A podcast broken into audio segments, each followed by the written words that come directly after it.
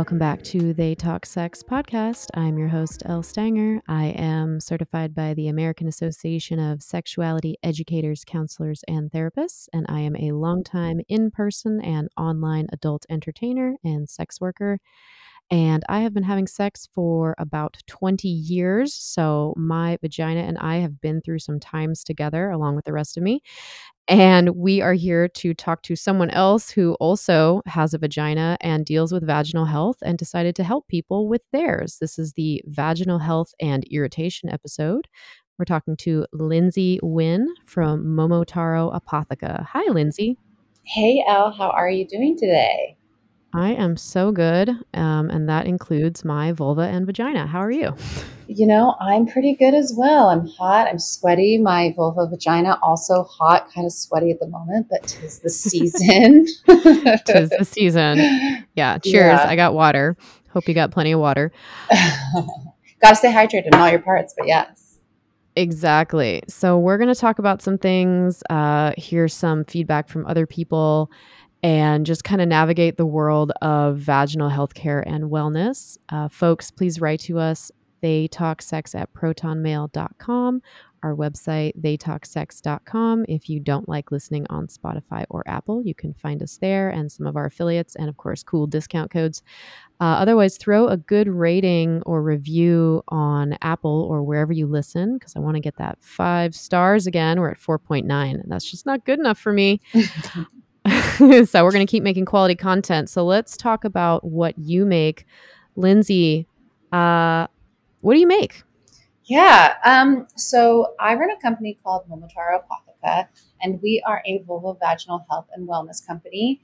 Uh, we first got our start and continue to make products for our vulvas and for our vaginas. Um, we specialize in organic and natural remedies. Uh, one thing I do like to say as caveat is it uh, vaginal wellness is not one size fits all. So, as a company and as people, we try really, really try to do our best to create solutions for everybody in every different type of situation. So, we solve for bacterial vaginosis, yeast infections, UTIs, postpartum care, as well as general irritation from, you know, sex, clothing, exercise, shaving, shaving, fucking, whatever you have it. You know, it's it's kind of um, the ins and outs of vulvovaginal care. And, and, a big part of what we do beyond the products we make is uh, creating education that destigmatizes um, kind of our vulvas and vulvovaginal healthcare in general, right? Um, it's a pretty antiquated mm-hmm. industry. So um, we're trying to change that. Mm-hmm. And you act as a natural alternative to the things that we grew up with, which is like Vagisil. Yeah. And Monistat. right. So it's you and can we talk about your business partner, how you two formed? Yeah, totally. So it's myself and my business partner. Um, and you know, to be to be bluntly honest, we were originally romantic partners. Um, we started this company after I began to have recurrent uh, vulvovaginal issues. Um, he's he's a formulator, a scientist, and was you know my romantic partner and someone who became really formative in, in helping us create this line and figuring out how we were going to tackle um, creating solutions that you know we didn't previously have. Right, like you said, a lot of people are used to trying to solve these issues with monistat, Vagisil, and, and that doesn't that doesn't work for everybody. Mm-hmm. Tell tell us about the hot spring incident. uh, you know, it's it's it sounds hot, right? You're like, ooh, hot spring. What? Tell me more.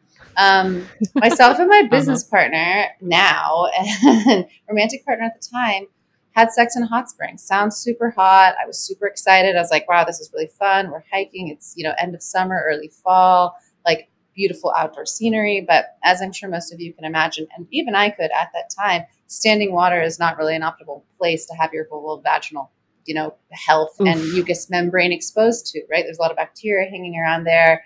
And um, so i got like the most raging yeast infection of my life. And you know beyond that like it's funny when we, when we were in that situation i was like this isn't good. I shouldn't be doing this. But like yet again i found myself in this like you know internal dialogue with myself being like ah, but i want to and i don't want to say anything because i don't want to talk about like this you know basically it's like fucking up my vagina because God forbid, I would have to admit that something was wrong with it, right? Like I was Mhm. not even in a place where I could even admit that like something could go wrong with my vagina, though, like, you know, most people with vaginas experience some sort of pain and discomfort very early on, whether it starts with puberty or the first time you have sex, whatever that may be, penetrative or not, masturbation. There's there's so many things that our bodies and our vaginas do, um, you know, and that Mhm. are affect our vulvovaginal health. So yeah, it just it was a super hot hot spring sex turned into a not so hot yeast infection um, cycle. Mhm. And then what happened? You tried to fix it with Yeah, yeah. So, you know, I go home, wake up the next morning. You know, obviously, I'm sure a lot of people that listen to this podcast are familiar with like, you know, the initial itching and that kind of tingle, and you're like, oh shit. So I go and I go to the the pharmacy, and you know, whatever it is, probably like a CVS brand Monistat version of that, like general. Um, and and use maybe I don't know if it was a one day or a three day. There's lots of different applications for these types of uh, miconazoles, which is uh, the medicine that you most commonly see over the counter for yeast infections. But Mhm. um, it ended up exacerbating my issues. So um, statistically, we know now that that people who use these types of therapies tend to get um, 40 to 50 percent recurrent infection rates on yeast infection, bacterial vaginosis, et cetera. And so that's that's what happened to me. Wait, back up. So we know now that almost half of people who use Monistat and stuff like Monistat hmm have what now? Recurrent infections. Ah. Yeah. So So what happens is you use these these um, you know these drugs essentially, and uh, you take you take the good bacteria with the bad. So not it's not really resetting your system as much as it's taking it below zero. Right? You're not going back to a bacterial um, and, and like microbial balance. You're you're going back to a place where your body has to also replenish the good um, while still fighting the bad. So it, it just becomes really hard, and it can make you susceptible to other infections, which is which is what happened with me. And so I started to get bacterial vaginosis. I got UTIs. I got a you know multiple kidney infections, oh and god. it was just I mean it was it was super uncomfortable. uh, You know, really like I was so embarrassed, so shameful. It affected my mental health. You know, really, really everything in between. Eventually, my relationship because I, I couldn't solve this problem, and it it was affecting almost every aspect of my life. Mhm.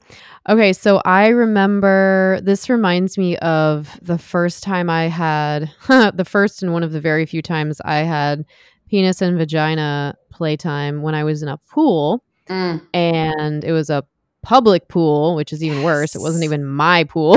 I don't have a pool. um and I was also quite a bit younger and I remember like obviously I didn't have like anything like silicone lube which I would use if I was having sex in water like a shower these days. Mhm. Um please don't bring silicone lube into a public pool. You're going to fuck up the filter and maybe other people's, you know, health. But I remember like thinking, wow, water is not wet in the way that I need it to be. And I feel like I'm tearing myself. And, you know, just stuff like that. We're just really not taught because we see, you know, fantasy entertainment.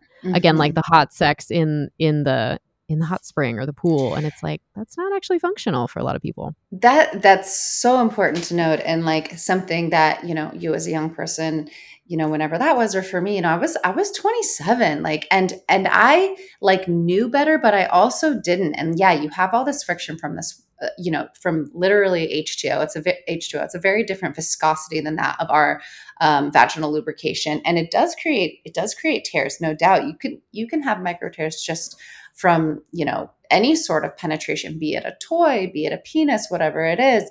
And that's actually making your body more susceptible to infection.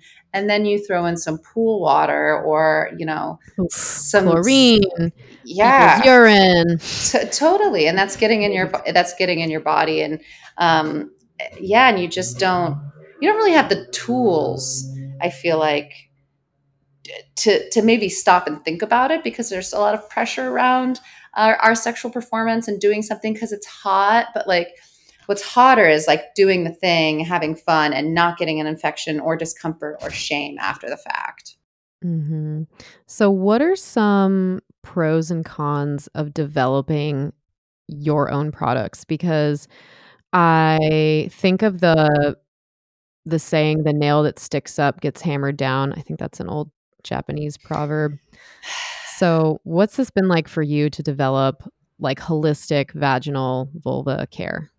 Yeah, I I love that, um, that analogy, or it's it's it's very true, and it's so true in the vulva vaginal and sexual health space in general, right? You're you're inherently kind of sticking out while you're while you're talking about these issues. But with regards to making your own products and what we do, like, uh, it's it, this comes from experience. I was I was so stressed out about my own my own sexual health, like finding a solution has been some you know truly life changing not only personally but now professionally. This is what i this is my full-time job at this point.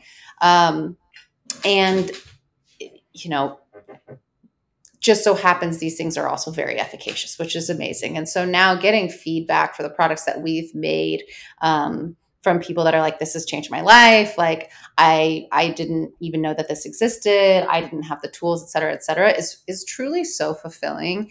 And it also mm-hmm. feels like we're solving these issues at the root not just masking them which i feel like the quote unquote what people think of as feminine care space um, has has really done it. Masks the issues. It doesn't address them from the root why we're getting these things recurrently why we're so uncomfortable. And so um, I really truly feel super rewarded, and and I'm I feel like we're making safe products that are super versatile for you know the myriad of issues that we deal with people you know people with vaginas. The rewards is people like affirming you said these these ideals. You want to comfort people. You want to make them feel empowered. Uh, i so i was making this example on a, a different podcast a sexual health podcast where i was saying like when you play sports, it's good to know that you can prepare and use protection and tools and boundaries and communication, but like you could still get hurt accidentally, you know, by other players or yourself. So, sex to me is a lot like playing a sport. Even when you're informed and trying to be mindful, you can still hurt yourself or just experience I don't know. I'll give an example. If I'm doing webcam and I'm whether or not I'm penetrating myself, if I'm using lube or my saliva or a toy, even if I clean the toy or fabric, you know, say that I'm doing friction or penetration on myself. And then when I go work at the strip club, maybe later that night or the next day, I'm changing my underwear and sitting on people's laps and dancing on a stage and climbing a dirty pole, which, you know, I'm going to break it to everyone right now. Like the spray we use to wipe the pole isn't doing a whole fucking lot. Like it's really for friction, it's not for germs. they, it's an alcohol spray, but you have to like saturate something in pure alcohol for like 10 minutes to kill most of the germs. And we're not doing that. So, you know, I expose my body to all of these potential bacteria. And then, like, what if I want to have partnered sex?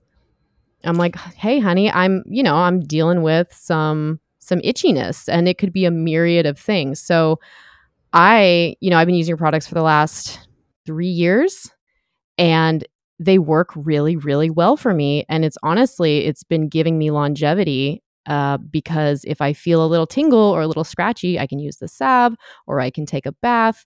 Um, and I just feel like I really wanted to get the messaging out about here because I want other sex workers and other people to be able to also rescue their vaginal health in a way that I've been able to rescue mine. So thank you. Oh, well, thank you. I really appreciate that. And it's such a like that's such a wonderful anecdote and something that I think is really important because there's so much in the like wellness community that like preaches this ideal perfect life and you're like I eat kale and you know shower however many times a day and blah blah blah. Pure. It, there's like a purity culture element to that, which I think is super mm-hmm. frustrating. You can mm-hmm. create natural, organic, and prophylactic products that are super good for your body and like also address like you know all these different lifestyle things that we may be doing.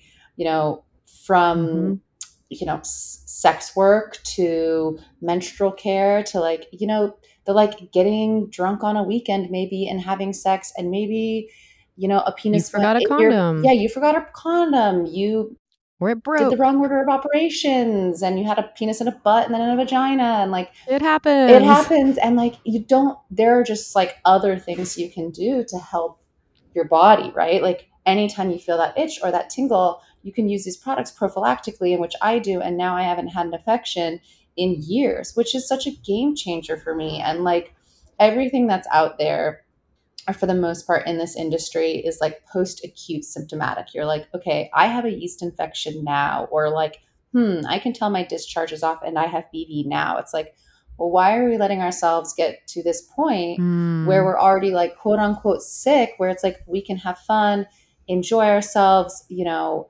have penetrative sex, climb the pole, eat the cake, whatever, mm-hmm. and still be okay, mm-hmm. you know, like we don't have to be uncomfortable all the time. And I think people with vaginas just often are. Mm-hmm, mm-hmm. Uh, so let's talk about okay, so what are the cons? Um, I can already imagine you deal with a lot of regulation and just general opposition because you're talking about proactive sexual health.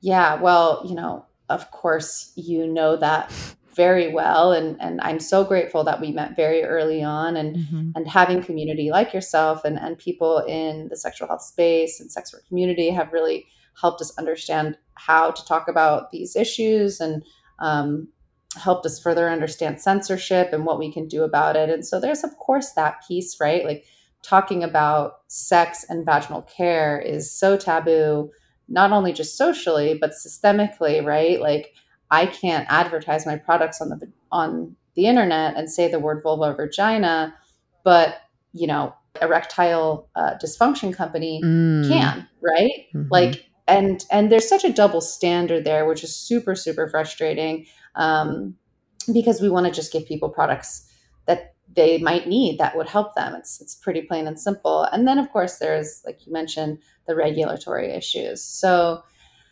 like sexual healthcare products go, go from medical devices, which technically, like lube, is a medical device because it goes in your body. Um, and it was also invented and popularized with the invention of the speculum, which is the machine that opens us up during a vaginal exam because mm-hmm. we need to lube it up. So it's considered a medical device. And then you have your topical cleansers, washes, things like that, that are less regulated um, and can be considered a cosmetic.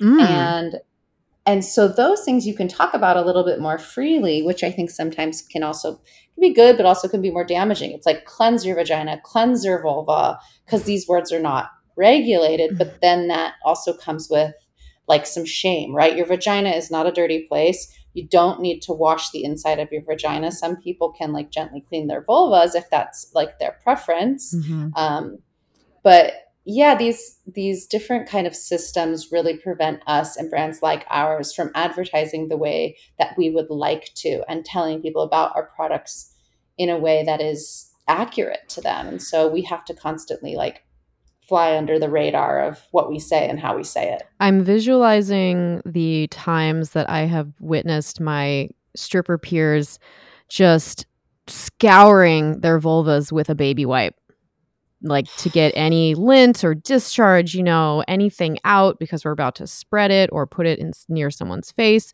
And like you're not supposed to do that to your vulva and you're stripping the healthy bacteria and a lot of wipes are scented. And again, this is stuff that isn't really taught to us, especially when I mean, my mom, even, and she wouldn't do this now, she knows more, but just like she was raised to believe that, uh, you know, Summer's Eve is just what you wash your vulva with.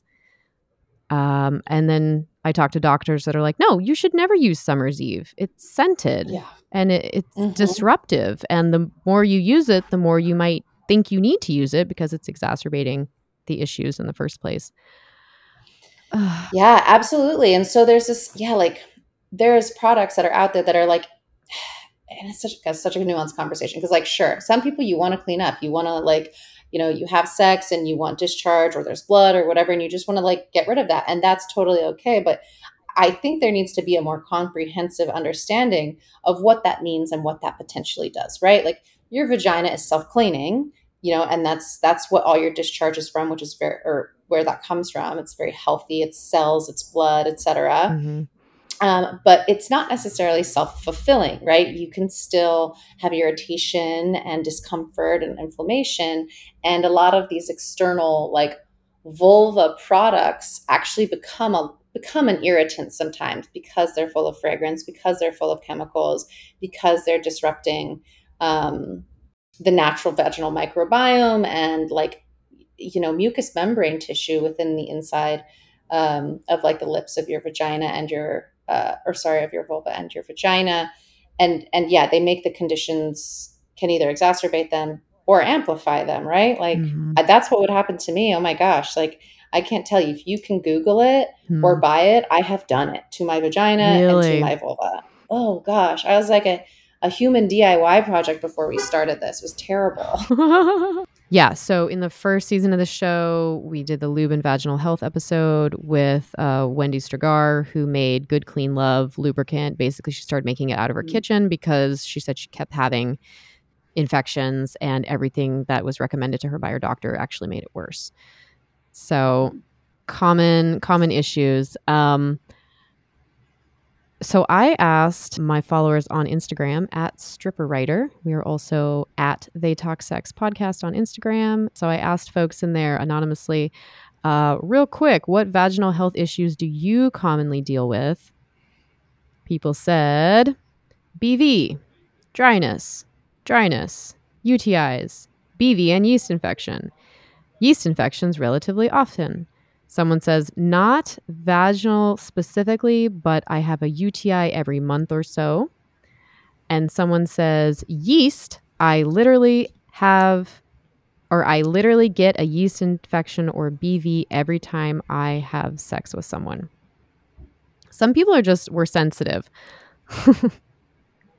yeah. I mean, absolutely. Some people are sensitive, but also, like, I would be so curious, like, what where did these people start, right? Like I absolutely destroyed my system. I was blasting it with miconazoles. I was washing my vulva. I was putting garlic cloves up it. Oh, I've done that. So much. Yeah, it's so gnarly. You ever done the plain yogurt dipped in a tampon? Oh, Yep, plain yogurt dipped in a tampon. I mean, I honestly can't even look at yogurt anymore because I'm just like triggered by it, unfortunately. So, but, wait, let's back up real quick. Someone, someone probably is like, "Wait, you put garlic up your snatch?" Yeah, I did that too, actually.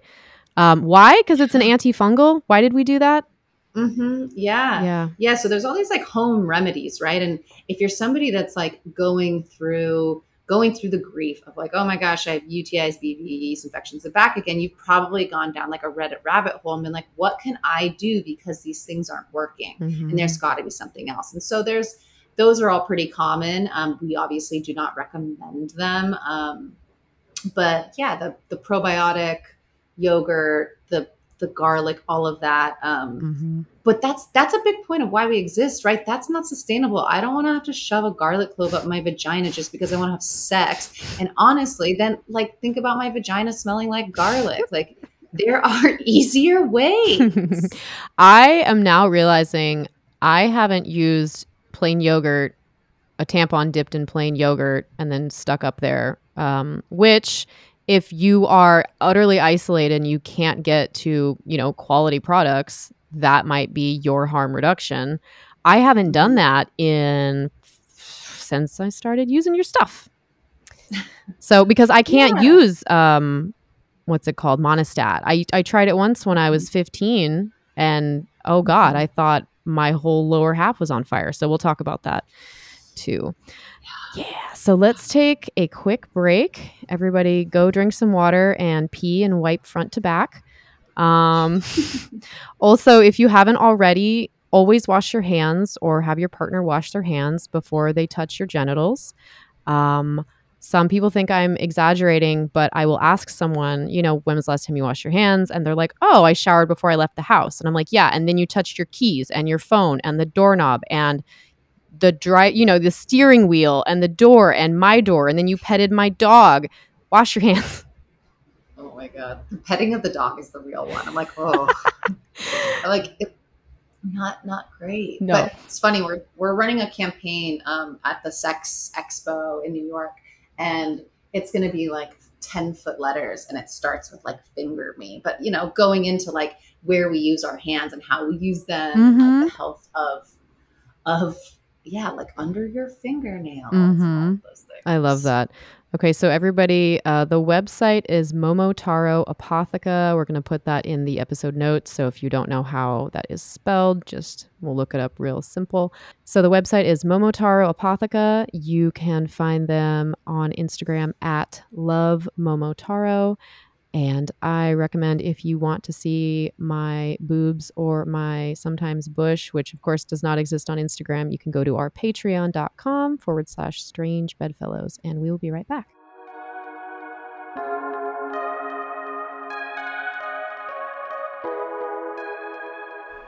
Hey, Elle, where did you train to be a sex educator? I went to instituteforsexuality.com. If you do not need to be AASECT certified, you can take their shorter program. It's new, it's called Sweet sexual wellness, education, and enlightenment training. It's about half the price of their regular program, and you can do it at your own pace because it's all on demand. You can take it online. You can take one learning path at a time to make it more manageable financially. Go to instituteforsexuality.com and click on on demand programs. You can check out their other classes too.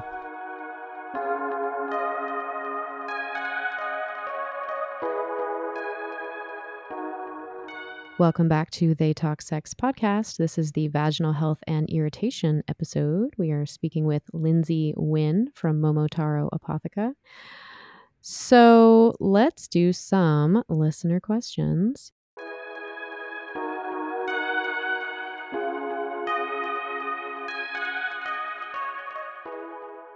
Okay. This first one is so incredibly specific, and I had to include it because I have also um, had this really seemingly bizarre incident happen.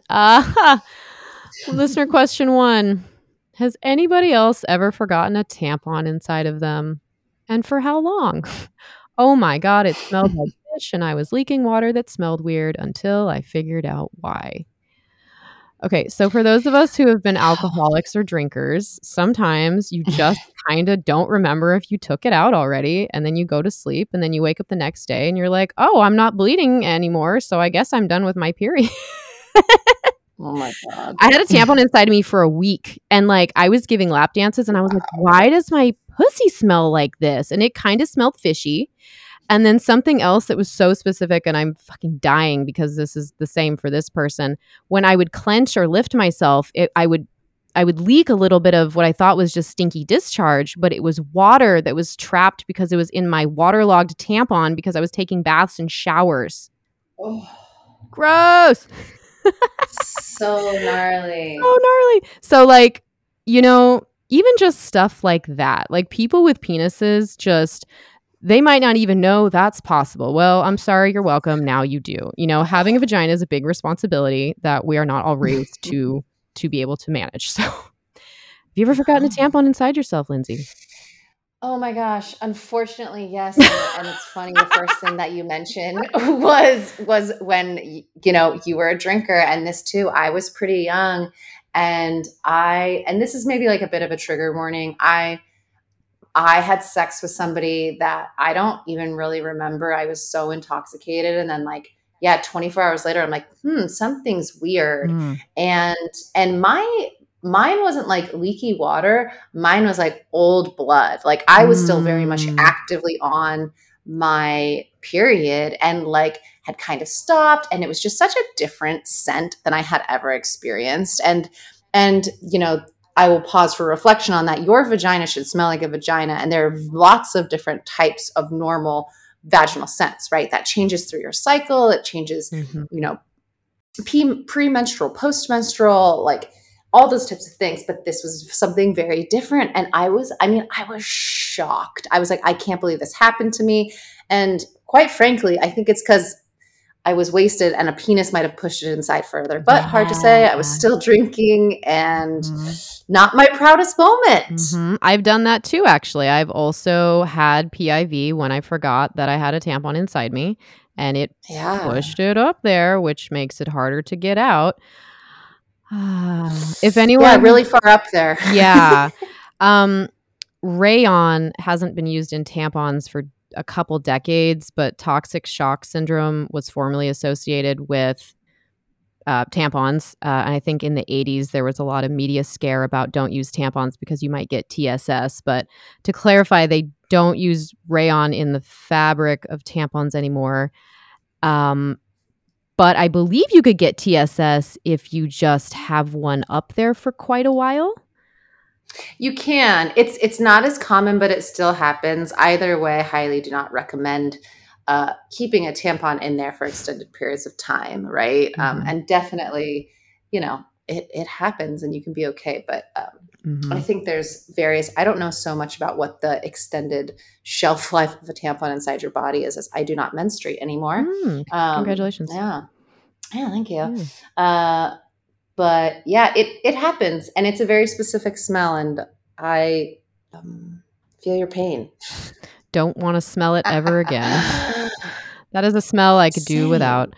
Oh, I was so stressed when I couldn't get my tampon out. I remember being in the shower, like crouching with my little stubby fingers, like trying to get up there. And I asked my husband at the time, like, you might need to help me with this. Um, Mm.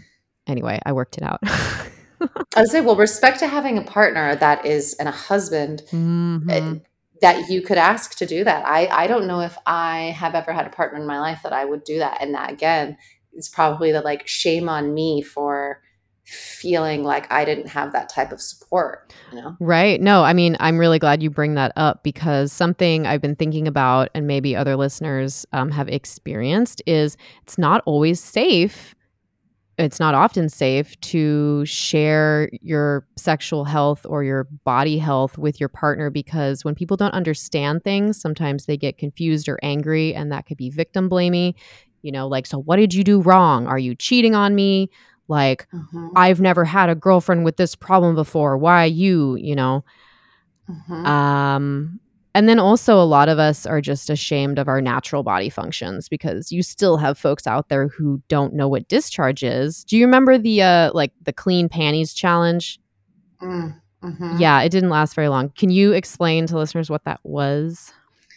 Well, it, correct me if I'm wrong. This was like you were looking at your underwear to Mhm. like see if you were if you were like clean and pure, Mhm. right? Right. I mean, like no no vaginal discharge essentially, which is not um, Possible for most people? possible and or an- or anatomically correct. The the whole like your vagina is self cleaning has to be paired with discharge. Mhm. That is the literal point. That is how it works. Mhm. And so, I don't remember what the like outcome of that was. So it didn't go too viral because, um, I mean, I would say this is one of those times where internet or uh, you know restrictions or heavy regulation kind of worked in a way that I'm fine with. But the the challenge was for young women who sus- subscribed to this was to take a picture right of the crotch of their underwear to prove that they didn't have any discharge. Yay, good for me! Look, I don't have any discharge. I have a clean vagina, and it's you know as you can imagine terms of service on Instagram isn't really going to like people taking pictures of the crotch of their underwear.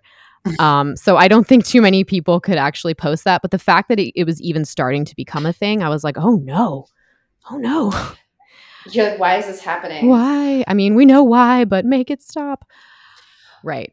Okay. Well, and it's such an interesting thing that it, it that it also begins to be perpetuated by you know women and people with vaginas, right? That you're like, okay, well, I can do this and I can prove this, and there that's that's still super pervasive, and it's okay if you've been there and been that person because I think we all go through that phase where you're like, well, I'm okay, I'm different, and you, especially as you're going through puberty, you're like you're trying to figure out what is normal and and and you don't often have community like you said there's so many people out there that are like victim blaming and what did you do and why are you gross and da da da da. And Mhm. like really this sort of like these conversations and this type of advocacy work is so so important because it normalizes these questions, our discharge and our and our just like our bodily functions in general. Hmm, good. And that is why we make stuff and podcast. So, listener question two. Um, all right. Why does my vagina change in scent? And Lindsay, you already kind of mentioned this. Uh, you could be ovulating, you could be at the beginning of your menstrual cycle, you could be in the middle, you could be at the end. Uh, hormones change throughout all of this. It could also depend on what you're eating, what you're drinking, uh, whether or not you're having partners, whether or not you're using condoms. I smell my pussy probably almost every day. Like, not kidding. Like, I mean, I'm a daily Yeah. masturbator, but I check my scent. I did it actually earlier today when I was walking the dog, uh, right before I went out of the house. I know. I was like, the consistency of my vulva feels different today. Am I still bleeding? And I put a clean hand down my pants because it's my body, it's my front yard, nobody can see me. And I checked, I looked, and I was like, okay, this is clear and watery. And I smelled it, and I was like, okay, cool. I'm finished with my cycle. So and that got me thinking, like, I wonder how many people actually do this. Um, I'm glad I do this because I'm used to the fluctuations. Yeah, I think I think maybe more people do it than they admit because of the shame that is associated with vaginal scent and smell. I know I absolutely could guarantee and I would love to hear some statistics like if you've ever had recurrent infections, BV, yeast infections, etc., you probably smell or even sometimes taste your own vagina to know like Mhm. what the like you know, what is normal because I yeah, you probably know what is normal for you for you just like I know what's normal for me, but not everybody is familiar with that. And it's such an important part of understanding our bodies and the health of our bodies. And, you know, the change in scent, like you said, and we've talked about, is so often connected to our, our hormonal cycle, what we eat, who we're sleeping with, how we're sleeping with them, toys, condoms, lubes, etc. Laundry detergent, Um, maybe. Yeah, laundry detergent for sure. I mean, that's think about when I think about people sleeping with their underwear on at night, this like close fabric that's not often breathable, really tight on our vulvas to our, you know, it's just it's a lot. It's totally changing the ecosystem down there. You're sweating. Um, you know, it's How do you sleep, really- Lindsay? How do you Ah, sleep? fully nude, always. Really? Like a starfish. do you know do you know what a starfish is in sex when you just lay there and do nothing? yes, of course. The only time I'm a starfish is when I'm uh, sleeping or when I ask my partner to uh, I'm going to be pillow princess. Um Nice. yeah. Do you remember good. Do you remember uh oh, here's a random out of left field example. Does anybody who else saw the movie Napoleon Dynamite back in 2004? um there okay. What? El, what the fuck are you talking about? So the character, the quirky character Napoleon Dynamite, he is testing or he's taste testing milk. It's like some kind of farmer co- competition something. He's taste testing different milks and he takes a sip and he says this tastes like this cow got into an onion patch. and you know, every time I eat a bunch of garlic or when I Mhm. eat a bunch of asparagus, my urine smells different and my vagina smells different. And I know that, and that's okay. I just counteract that with drinking extra water and eating extra citrus. So, Mhm. what you put in your body is also what comes out of your body quite often. And this puts some people obviously at a clear disadvantage when they don't have resources. But the tools to know in the first place is really important. And that's why I bring that up.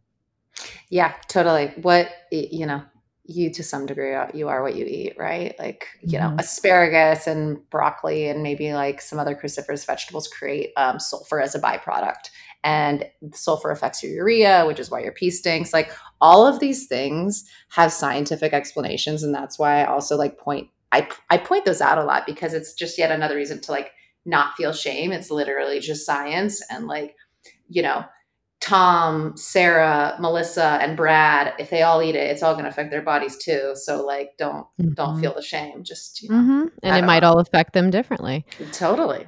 Totally. So, um, I was talking to a friend real quick, and we'll move on to the next question. I was talking to a friend, and I'm going to get her okay before I publish this. I might cut it, but if you can hear it, then she said it's fine. She said she had a partner who wouldn't not uh, ejaculate into her, um, like finished with which you know what some people call cream pie every time. And she said it was very very irritating because it disrupted her balance all the Mhm. time.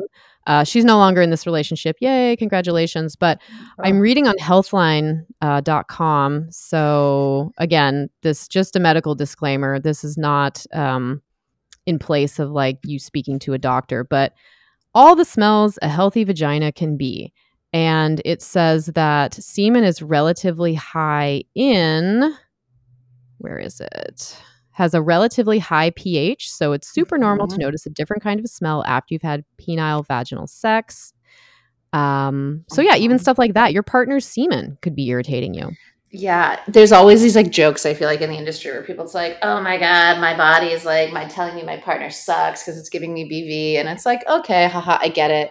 Like you know, sometimes I think our body does tell us things that our brain hasn't yet caught up with, but yeah, mm-hmm. pH is a different uh, the pH of, of ejaculation is different than the pH of our vaginas, as well as the pH of our blood. So, like, those are really specific reasons why your vaginal pH may be off and give you then potentially bacterial vaginosis, which is what people associate the like quote unquote fishy odor um, with, which I don't like using that word. If anybody has a better word for that, I would love to hear it because I don't think that that's beneficial for everybody, anybody to mm-hmm. talk about a fishy vagina. Mm-hmm. So let's see. Listener question three. Is there any recommended douching product for vaginas? I know that some of the women in my family do that as part of their regular hygiene, but I also hear from my friends that it's not good for you. I've never I've never been told by a sex positive doctor and I know a handful that douching is good for you in any way. The only thing I've heard is if you would like, you could squirt some water up there, but it has to be really, really clean water. Mm-hmm. Um, yeah, I, I, I agree. Um, and you know, this is it's not a hard question because I would say 99.9% of me agrees that like you should not do any sort of vaginal douching. Like for the most part, we are not given products or safe recommendations for your body and especially your vaginal microbiome. Anything that you buy off the shelf is an absolute hard no um, for me. There are, like you mm-hmm. said, those kind of like squeeze bottle vaginal douches, um, warm, wa- warm distilled water, etc. If you're trying to potentially get like semen out of you, I know that's um, somewhat mm. common because mm-hmm. semen for some people can be such an irritant. Mm-hmm. Um, but for the most part, again, this goes back to your vagina is self cleaning. Your body's going to get that out itself for the most part um, whatever you don't want that's in there. Um, and and it more oftentimes than not is going to do more harm than good. The the mm-hmm. 0.01 percent that makes me say, you know, maybe is because again, like we said, vaginal wellness isn't one size fits all. And if there is something that's working for you that is safe and was was prescribed to you by a doctor, like I am not the be all end all of vaginal wellness. And and i think when people speak in absolutes that's that can be hard but mm-hmm. my professional experiential opinion is no mm-hmm. and be incredibly incredibly discerning with somebody who may suggest that uh, you know mm-hmm. i don't like you said know any sex positive doctors that would suggest that um but here we are. I think that's a great answer. Yeah, that's yeah. a great answer. Absolutes. the irony of this statement is that uh, absolutes are never are never uh, useful. that's an absolute. I think they're rarely useful. Um, so I actually I and also to this person who asked this question, I'm curious who your community is. Um, I've read over and over again. I'm looking at a study published 2007 Journal of Adolescent Health. Uh, the abstract said the aim of the study was to examine factors related to frequent douching among predominantly Black and Hispanic uh, alternative school populations. So they were observing youth in an alternative school who were Black and Hispanic. Uh, it was observed that Hispanic females were more likely to douche weekly compared to Black females in the study, 30% versus 13%. It says monthly douching was associated with ethnicity, beliefs related to the therapeutic value of douching, perceived partner expectations, having female relatives who douched, and pregnancy history. Yeah. Um, yeah. The, so the cultural. Yeah there's definitely like some cultural nuance around douching for sure. And so if if this is a, a question that's like some of the women in my family, this maybe this is like older family members too, like that grew up around a time where like yeah, like you know, God, back in like the 20s or 30s, what what was it? I'd love to know the actual date of this. Like people were using Lysol to douche, like which mm. is absolutely mind blowing. Um, mm. And I think as science develops, more and more people are realizing it is not the um, not the answer. Not the answer. Yeah, I just uh, in the sex work and history episode, I spoke with Professor L.K. Bertram, and she we we talked about how did pioneer you know sex workers, old west sex workers, do birth control, and she, I believe if I can recall correctly, she said some of them would douche with uh, yeah bleach bleach water. Yeah, That's so so yay science! I know yay science. We're getting better. Thank you for helping uh, advance the the uh the non-bleach douching. Okay, listener question four. Ooh, here we go. Monistat time. Someone says, I bought Monistat for a yeast infection, and I saw that some of the side effects listed can be, quote, burning and itching. WTF. I'm trying to get rid of burning and itching. Why does Monistat burn some people? Yeah. So, I mean, this we deal with this in even the products that we create, right? Like when you put something in or on your body, your uh, organic body matter is going to have a response to whatever it is that it's interacting with. Um, products that make claims, um, be it uh, a Monistat, which is you know an over-the-counter drug, or some of the products that we make. Um, all of our products are based off of in vitro studies on the ingredients, so, so there's claims against them. Um, they involve an active ingredient, right? An active ingredient is what is going to get rid of um, your infection, or that's going to be the you know the compound that that does get rid of it, fights the fights the bad bacteria, et cetera. And so some people don't respond well to it, right? Like that that can irritate your body, it can irritate your mucous membrane, it can exacerbate it. Some people go as far as having allergies to it, like you said. That is why you you, entered it into your body, and you you said you had a pretty immediate reaction to Monistat, right? Oh my God, immediately. I was like, what have I done? And I couldn't tell my parents. They didn't know I was having sex. Yeah, and you're like, how do I get this out of my body? But yeah, it's for the most. I just ran around in circles trying to fan my my crotch, honestly. Oh my god, yeah, mine. and was, then I had shame. I was like, the abstinence educators were right. Oh, They were not right. yeah, they are not right. But I use the term educators loosely. yeah. but yeah, I don't know if your studies um, pointed to anything else, but I mean, I, I say this too with regards to our own product. Like, I know plenty of people that would poo poo us because we have tea tree in our product, which is our active ingredient. Um, our product is able to contain this active ingredient based on how we suspend this active in a lipid. So it is protected. Like, um, but that's again very nuanced. Um, but you know, Mhm. people are allergic to tea tree. People are allergic to all sorts of stuff. Hmm So I have to say, I'm big on feedback, and I've asked people for the last couple of years, like, how do you like these products? And I've only heard one person say that um, it didn't do anything for them. I Mhm. haven't heard anyone say that it hurt them. So that's good to know. But I wouldn't be surprised if there's outliers out there. Because, like you said, yeah, tea tree oil, some people are allergic to it. Mhm. And hopefully you know that because it, it does list, you list like the four or five ingredients, I think, like right on the bottle. hmm Yeah, totally. We like tea tree. We have people reach out to us. We're like, "Do you make something without tea tree?" Because um, both tea tree and berberine, which is are in our products, um, or tea tree and golden seal contain berberine, which is the active um, that will fight infections, yeast infections. And so we're like, yeah, we, we can make these products, but what we're doing right now is trying to get rid of yeast infections, food symptoms, et cetera. And so there's always work to be done in creating products that are more diverse for people, but um, they know ahead of time. And and most people like that cooling feeling. That's what makes our product. You apply it to an inflamed vulva, and you're like, whew, I know this is working. You know, it feels good. Mhm. I yeah, I actually was at um so you've given me a couple salves over the years and I actually I was at the club. I was at one of my clubs working and one of the younger uh co-strippers disclosed to me that she'd had a sexual interaction and now she was having irritation and she couldn't get seen for a couple days and it was just so uncomfortable. And I was like, you know, I'm not a doctor and I don't know what you did, but if you want, I have this salve that I use. If you want to take a clean finger, you can like use some of it. Um, and she did, and she really fucking liked it. Yeah. so I felt like, you know, that was a gift. That was a gift. Yeah, I Um, mean our vulvas are inflamed and like you you know you feel that cooling and you're just like it's it's so nice because it you then you then don't have to be like oh I'm just thinking about my vagina and the way it feels. My vagina feels the best when I don't feel it, right? When you're like uh, like going Yeah. about your day and I don't have to think about like is my like underwear irritating me? Is the walking, etc. Like you know Mm-hmm. Mm-hmm. Totally. Unless it's on the opposite way and it's a pleasure. It's a pleasure play.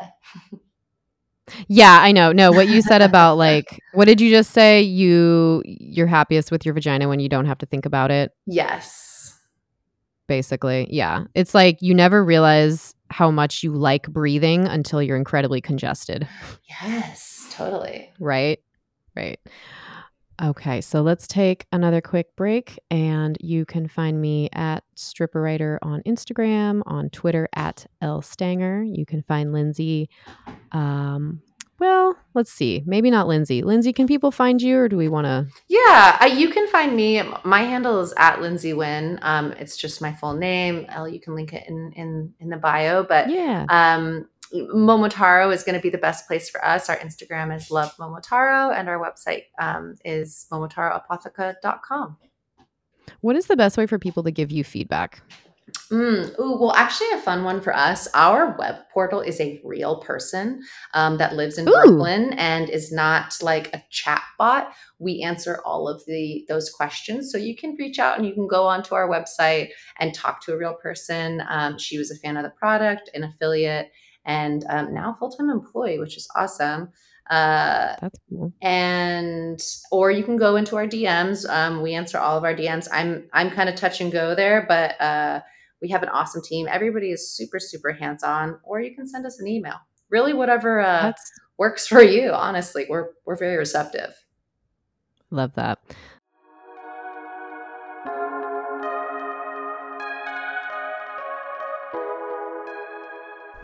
Did you know that Monistat and Vagisil can make your vagina so much more unhealthy and actually make it burn? So instead, I recommend Momotaro Apotheca's, salves, and oils. Check out their products. I even use it to prevent razor burn because I shave pretty often down there. Use code StripperWriter, hey, that's me, for a discount and let us know how you like our products. And stay tuned for an upcoming episode on vulva and vaginal health because I love talking to small business owners that are creating better products for our bodies. And that includes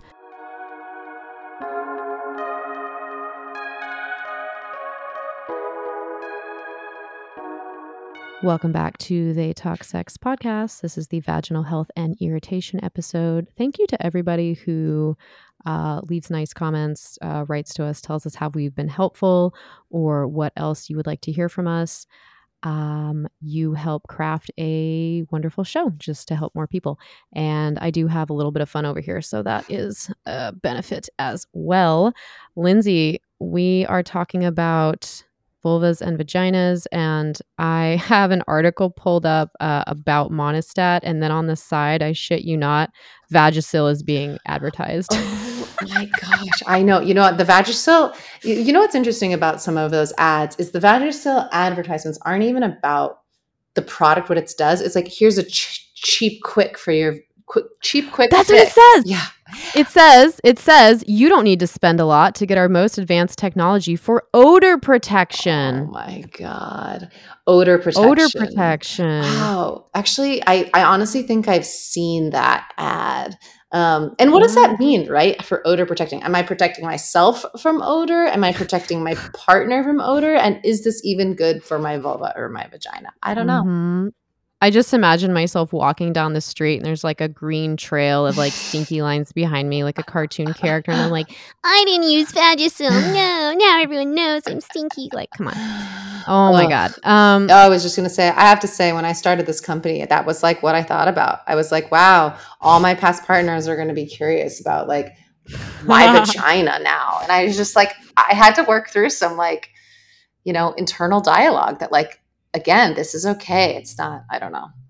hmm Yeah, that's really, I think that is the sacrifice some of us make when we want to talk about shame or embarrassing issues. Um, I heard that from my friend Courtney Brame, who does a, a herpes podcast um, and runs a nonprofit about herpes resources. And he's like, he constantly is disclosing every single time someone's like, What do you do? He's like, Well, I, I run a herpes podcast. So then they're like, Oh, you know, Uh. does that mean you have, you know, like, yes. And uh, yeah, that's just something that's just part of the work, I guess. And we see the value in that because hopefully we're doing the hard work so that other people feel less shame. A hundred percent. And I, I will say, and I'm sure you you get this often, you know, people are people are so excited to share their experience and be like, hey, thank you for talking about this because now I can talk about this with my partner and or my friends and we mm-hmm. can destigmatize. And and that's how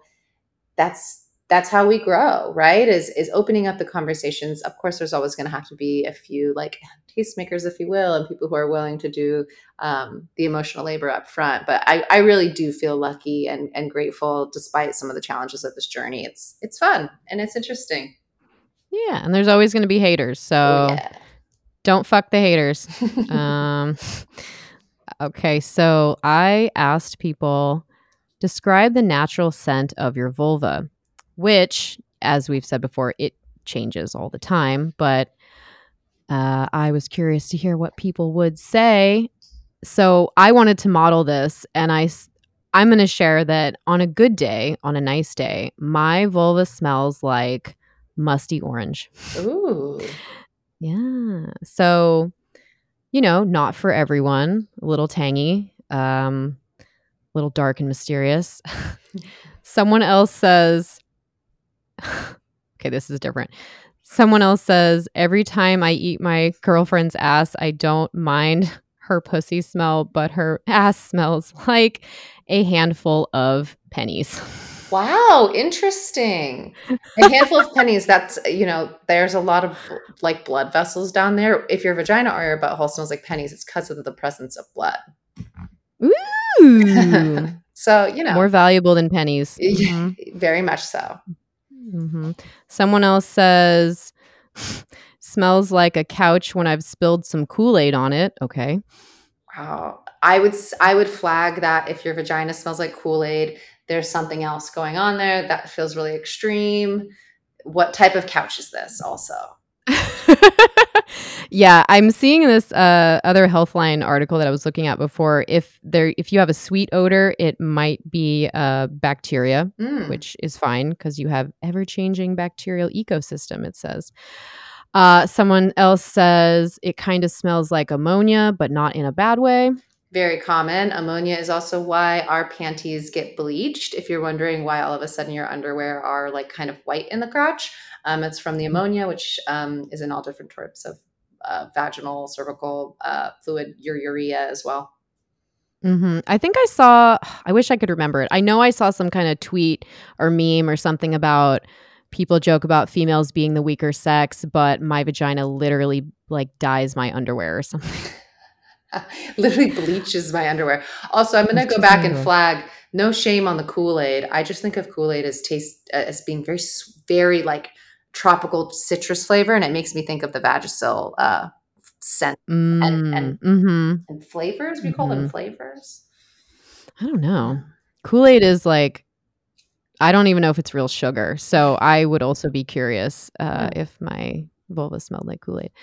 Um, let's see. A couple people said sometimes it smells fishy on a bad day. Yep, there's that fish again. Um, let's see. Tangy. Someone else says tangy.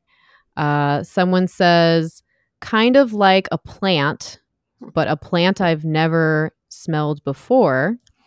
Interesting. Someone else says my girlfriend's scent reminds me of patchouli, but I actually like patchouli. my my dad wore a lot of patchouli oil, which is that's what that. I'm sorry.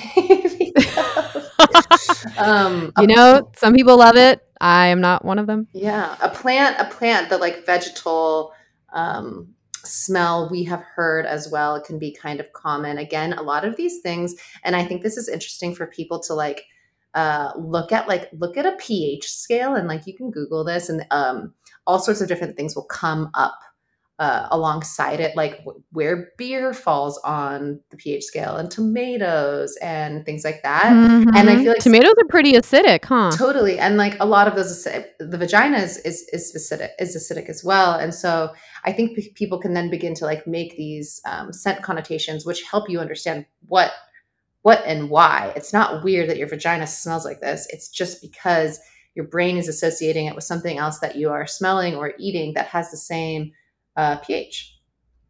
Hmm. You know a lot about this. I'm so glad we talked about this.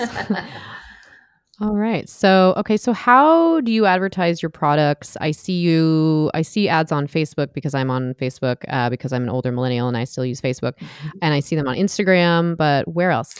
Yeah, so we we try and get around some of it, um, and we do advertise on those platforms, despite that, that they can be very challenging. Um, like I said, we can't we can't advertise the way we want to. Um, so if you see those and they like seem more gentle than we are, it's because like we can't say vulva or vagina often. Um, we used to try and like do that like SEO play. Like I always thought it was really important for us to be like, okay, I'm googling these things and I'm finding solutions that are in this like mysterious black hole of the internet.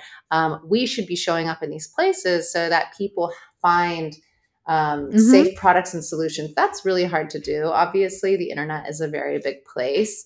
Um, SEO, search engine optimization for folks who don't know. Yes. So if you're a person Mhm. that's like, hey, what the fuck is up with my vagina? Like, I need a natural yeast infection remedy. I need blah, blah, blah. Like, these are the places that we would like to show up so that people don't have to go down the same rabbit hole that I did, right? Where I'm shoving garlic cloves up my vagina, what have you.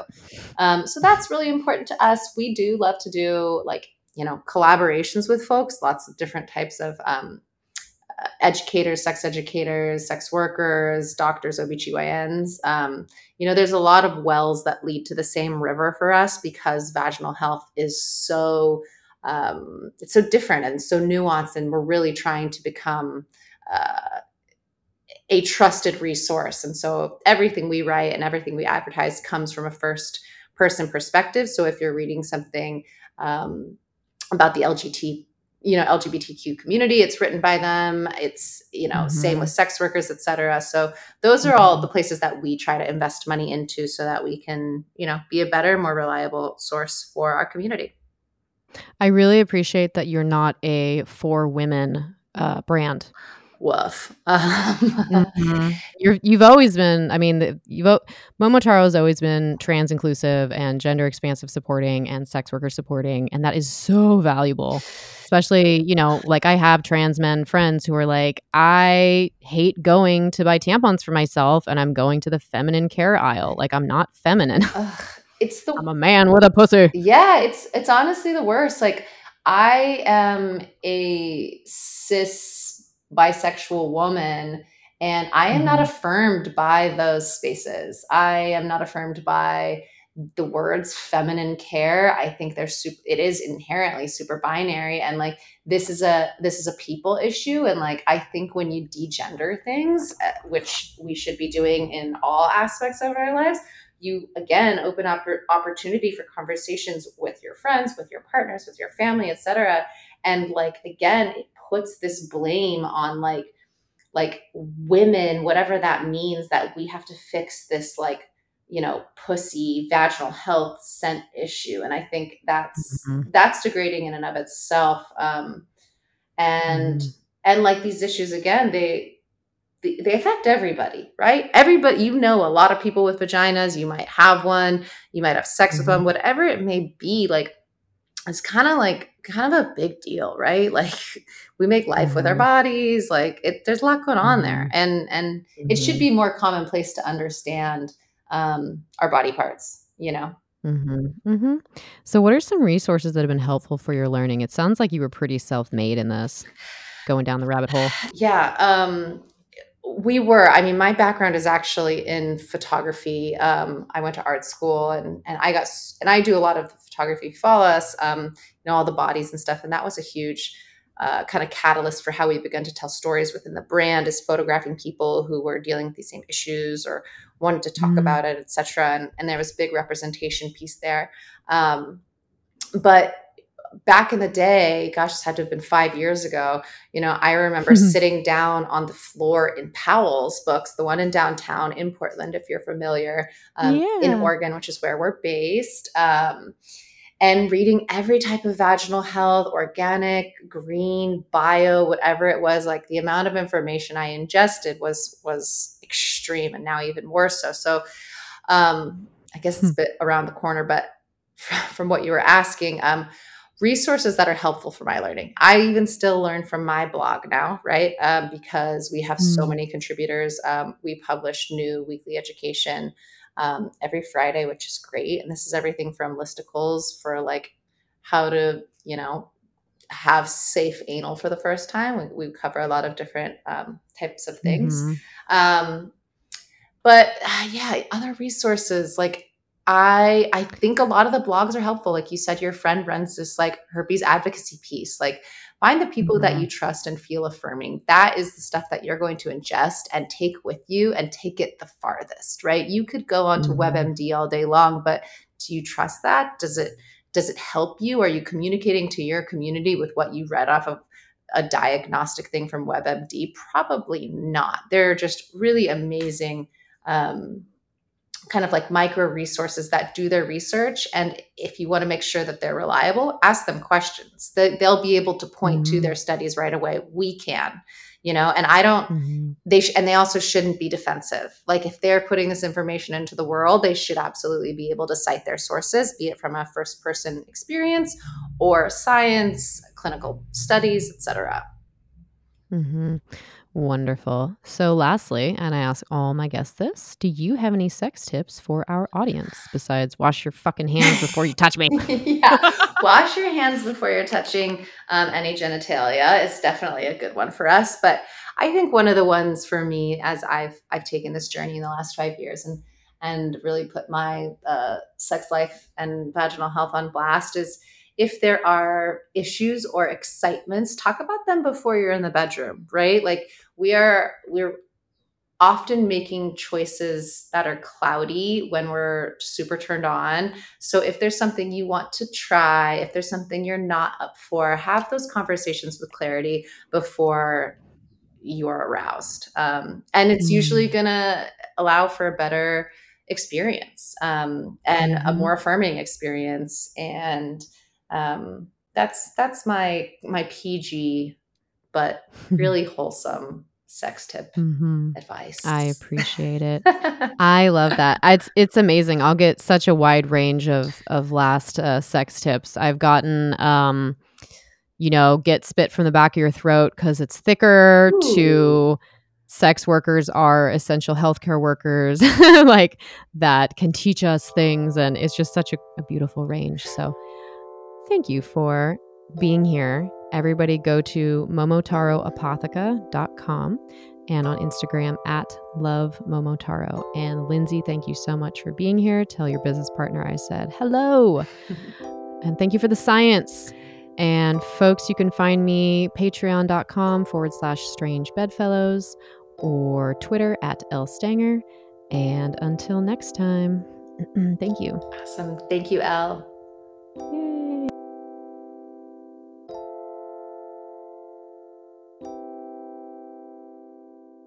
Lots of us know to grab a towel when we're on our period for period sex, but what if you could just get the layer? Try getthelayer.com because it's not just a sex blanket. It's great for not ruining sheets, bedding, furniture, whether you're on your period, whether you're a squirter, whether you're just trying to be polite. It's black, it's discreet. You can get 10% off when you get thelayer.com and use the code L E L L E all caps, my name. Try it out. Let me know how you like it. It is my travel companion. GetTheLayer.com.